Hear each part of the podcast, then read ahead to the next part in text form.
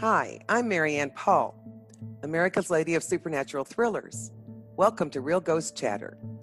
If you'd like to know more about me, go to M-A-R-Y-A-N-N-P-O-L-L dot com and or authormasterminds.com forward slash Mary dash Ann dash Paul.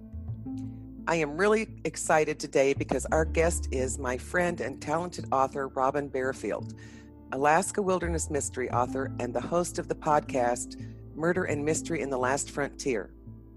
You can listen to her podcasts at the following address murder in the last frontier dot b-l-u brry.net and find her books on authormasterminds.com forward slash Robin dash Barefield. And her last name is spelled B A R E F I E L D. Okay, Robin, let's hear it. I'm hard to wait to hear some of your stories. I have kept up and read most all of your true crime newsletters. So today I know you're going to share a couple with us, and I'm really looking forward to sharing that and then sharing the ghosts that have come from these murders. Are you ready? Let's go. Neil McKay was an attorney in Anchorage, Alaska, who owned a very successful mortuary business. In 1965, his wife of 25 years divorced him, and a few years later, Neil married Muriel Pfeil. Muriel Pfeil was the daughter of a wealthy Anchorage couple who made their fortune in the Anchorage real estate market. And Muriel owned a successful travel agency near the Captain Cook Hotel in downtown Anchorage. Both McKay and Muriel had bad tempers, and the two often clashed. They had a very fiery relationship. Neil was a Marine pilot and flight instructor during World War II, and he suffered severe injuries from a plane crash during the war. He received back, shoulder, and head wounds during the crash, and doctors had to place a steel plate in his skull. Because of these injuries, Neil endured chronic pain, seizures, and horrible headaches. To ease his pain, he took powerful painkillers, and the narcotics fueled his temper, making it even worse. In 1973, Neil and Muriel had a son. The couple separated. Their temper tantrums and wild antics a daily court drama, but they accomplished little and the judge finally barred both Muriel and Neil from the property settlement hear- hearings. In the final agreement, the judge awarded Muriel $757,000 plus $500 a month for Scotty's support. Neil McKay fumed over the divorce settlement, and Muriel's attempts to keep him away from Scotty infuriated him. Muriel tried to convince the judge to completely suspend Neil's visitation rights with Scotty, claiming Neil abused drugs and had an explosive temper. The judge limited Neil's time with Scotty to one partial weekend a month, and this enraged McKay. He tried to have his visitation rights expanded, but Muriel fought him at every turn. On the afternoon of September 30th, 1976, when Scotty was only three years old, Muriel Pfeil left her travel agency reportedly to retrieve a new coat from her car so she could show it to her co-workers. She unlocked her Volvo, reached inside, and died instantly when her car exploded. Explosive experts determined someone had placed a powerful charge underneath the hood of her car. Witnesses said the hood blasted 100 feet in the air, and shock waves shook the ground and shattered windows in the buildings near the parking lot. Police detectives quickly concluded the bomb was detonated by a remote device, suggesting someone with a detonator watched the car until Muriel got inside and then he pushed the button to ignite this bomb. It is terrifying to note that Muriel drove Scotty to a babysitter's house only 90 minutes before the explosion, and experts determined the device must have already been in the car at the time. Because of the animosity between Neil McKay and Muriel Pfeil, McKay became the immediate focus of the police investigation, but they could find nothing tying him to the murder. The Anchorage Police, the Alaska State Troopers, and the U.S. Bureau of Alcohol, Tobacco, and Firearms all worked the case. Investigators sent pieces of Muriel's car to the FBI crime lab in Washington, D.C., but analysts found no useful evidence and no arrests were ever made in the case. The murder of Muriel Pfeil remains an unsolved case to this day. There's much more to this story, including another murder, and I invite you to listen to it on my podcast. But Mary Ann and I aren't done talking about Muriel Pfeil. So for the rest of the story, I'll send you back to Mary Ann. Thanks, Robin. I really appreciate that. That is a, a really interesting story. And every time I've read it, and I have a couple of times, and I lived in Anchorage about the time this happened, um, I just am astounded that they never found who killed her, or never be, or, excuse me, would better say, would, weren't able to bring to justice the person who killed her.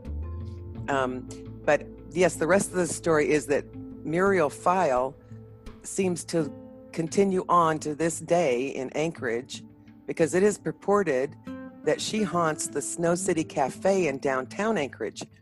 And it is believable after hearing Robin's account of her murder and the horrific way in which she died that she would still be here seeking justice. The Snow City Cafe was Muriel Pfeil's office space while she lived. She owned a travel agency, as you heard, and worked from the space. Although she wasn't in her office when she was blown to pieces, she had left just for a minute to retrieve her coat, and she never returned. So it makes sense her ghost would go to that familiar place trying to get back to work. It is believed that Muriel's ghost becomes upset if she is not acknowledged when the Snow City Cafe workers arrive late at night or early in the morning. She has been known to do things like turn on the water in the kitchen and flood the floors. There was also one report of a worker seeing a woman in the bathroom mirror the woman appeared to only have one side to her face. Now that would have left me with nightmares. Okay, Robin, what do you say? Yes, me too. yeah, that's yes, that's that would definitely leave me with nightmares. And since, it, it, according to um, the story, Muriel had a bad temper. So I can imagine her getting angry with people for not acknowledging her. I it seems like it would fit with her personality. So this this makes sense. It did to me too. Now you have another story that you were going to tell too, right? And um, this one I is do, a, do. a, a little Uh, older murder in Anchorage. Right. Yes. Um, this is about the first police chief of Anchorage. And um, so, okay, I'll go ahead and start. On I'm ready. November 23rd, 1920, residents voted to incorporate the self governing city of Anchorage. On December 22nd, 1920, the newly formed Anchorage City Council voted unanimously to appoint Jack Sturgis as the city's first police chief.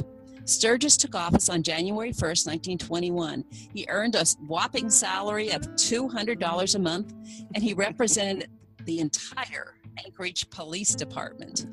The department owned no vehicles at the time, so I imagine he did most of his um, policing on foot. Prostitution, gambling, alcohol, and drugs were all illegal in Anchorage in 1921. But many legitimate businesses provided fronts for these illicit activities, and business owners were not eager to have a lawman snooping around asking questions. Sturgis told the press he noted little crime in Anchorage, and he even joked he was hot on the trail of the despised thief who steals milk from babies, groceries from the storeroom, and laundry from the hallways. Decades later, historians would argue whether Sturgis did not notice the rampant crime under his nose or chose to look the other way. Some claim Sturgis was addicted to playing faro, a game like poker. It is also possible Sturgis did not want to undercut his own investigations by tipping his hand to the press. On the night of February 20th, 1921, he walked past the local butcher at 9 p.m. and they exchanged pleasantries. What happened over the next few minutes remains one of the biggest mysteries in the history of Anchorage. At 9:30 p.m., a night watchman discovered Sturgis lying in an alley behind the Anchorage drugstore and the Liberty Cafe, near the intersection of 4th Avenue and E Street. He was bleeding from a single gunshot wound um, to the chest. Most some some um, reports say the back, but um, the most reliable ones say to the chest. The watchman summoned help, and several men carried Sturgis to the hospital. Sturgis kept mumbling about being cold and needing to be turned over. In the hospital, he complained about the bright lights, but when asked who shot him, he refused to respond. He died at 10:50 p.m. An autopsy determined Sturgis was shot with his own gun. When questioned, witnesses and nearby residents claimed they heard only one shot around 9:15 p.m., but the gun had two empty cartridges. There were no signs of a struggle and no evidence that anything was taken from Sturgis. No one saw anyone flee the scene, and no signs of footprints were found in the freshly packed snow. Since there were no clues to an assailant, the coroner's inquest raised the possibility of suicide. On the day of the murder, Sturgis left his handcuffs, his billy club, money, and identification at home. And while he usually carried two guns, only the murder weapon was found at the scene. The second gun was never retrieved. Several hours writing letters. Despite this information, though, the coroner ruled the death a murder. More than 40 years later, after the 1964 Alaska earthquake demolished several buildings in downtown Anchorage, police discovered a basement packed with moonshine equipment very near the site where Sturgis received his fatal wound. Was Sturgis murdered before he could break up a profitable moonshine operation? The murder of Chief Jack Sturgis remains Anchorage's first and oldest unsolved murder. But some think Sturgis is still on the case and trying to solve the mystery of who murdered him. I'll let Mary Ann tell you the rest of the story. I really like this story. It's got everything everybody needs for a good who done it except for finding who who really did do it, right? so, but I do love this because the Sturgis ghost has been definitely purported to be um, haunting in Anchorage, and I guess I'll go into by saying hotels, many hotels keep um, logs of the to track activity for productivity and finances and other important things. But not many hotels keep a ghost log to track paranormal activity on its premises and the historic Anchorage Hotel has been doing it for many years. Um, this hotel originally was built in 1916. The current historic Anchorage Hotel is the annex built on the original hotel, onto the original hotel.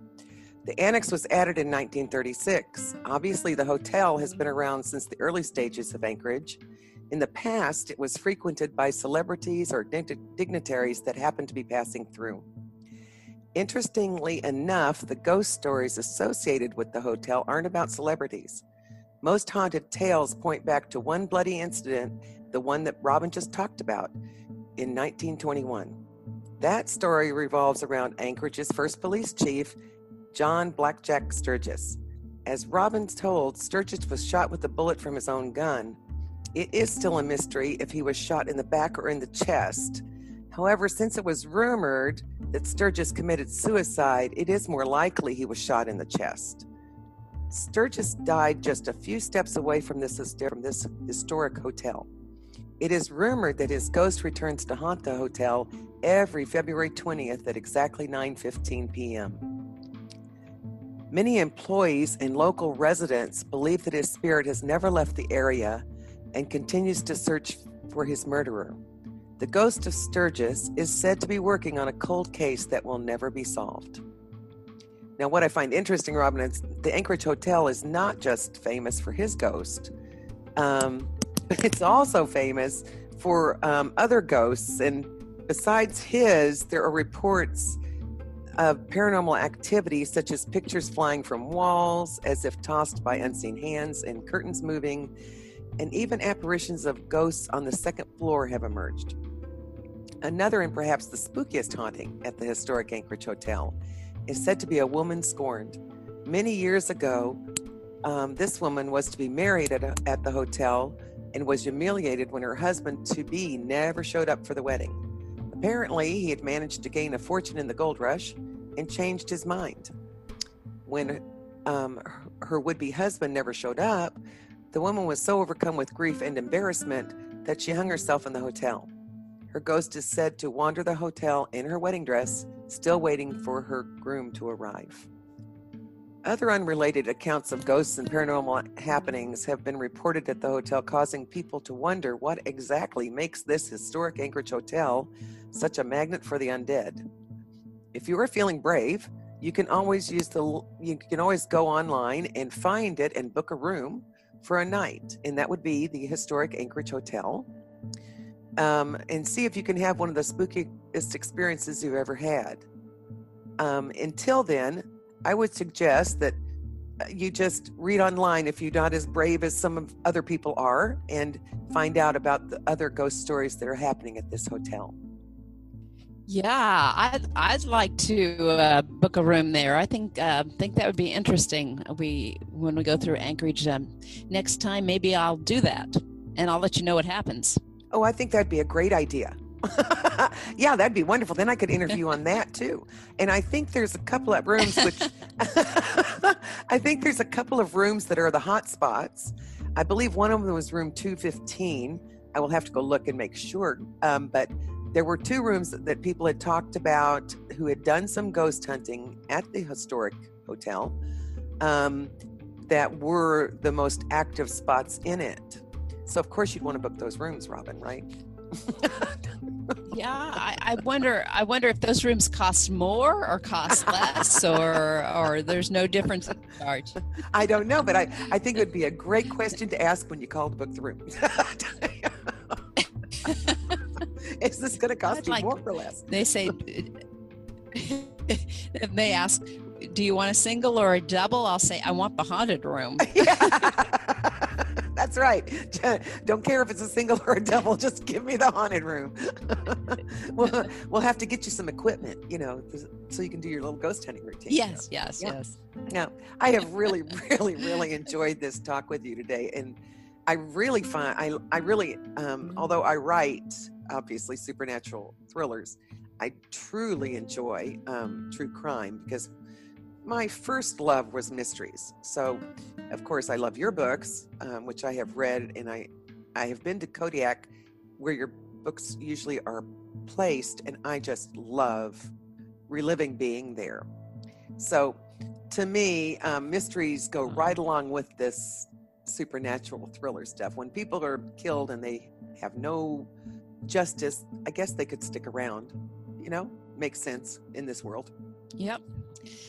Yeah, it's it's surprising in Alaska how many um, ghost uh, reportings there are. It's it's a fairly young place, uh, but there's there are many many ghost stories come from southeastern Alaska, and of course Anchorage has has quite a few. So um, sure, it'll be it's it's an interesting place to think of a ghost. You wouldn't you'd usually think of a an older, um, a more established city or town, but but there's quite a few in Anchorage. So, well, thank you, Mary Ann, for having me on your your show, and I enjoy your books and I love your podcast. So I'm thrilled that you had me for a guest. I am too, and I thank you. I do love your podcast too. So.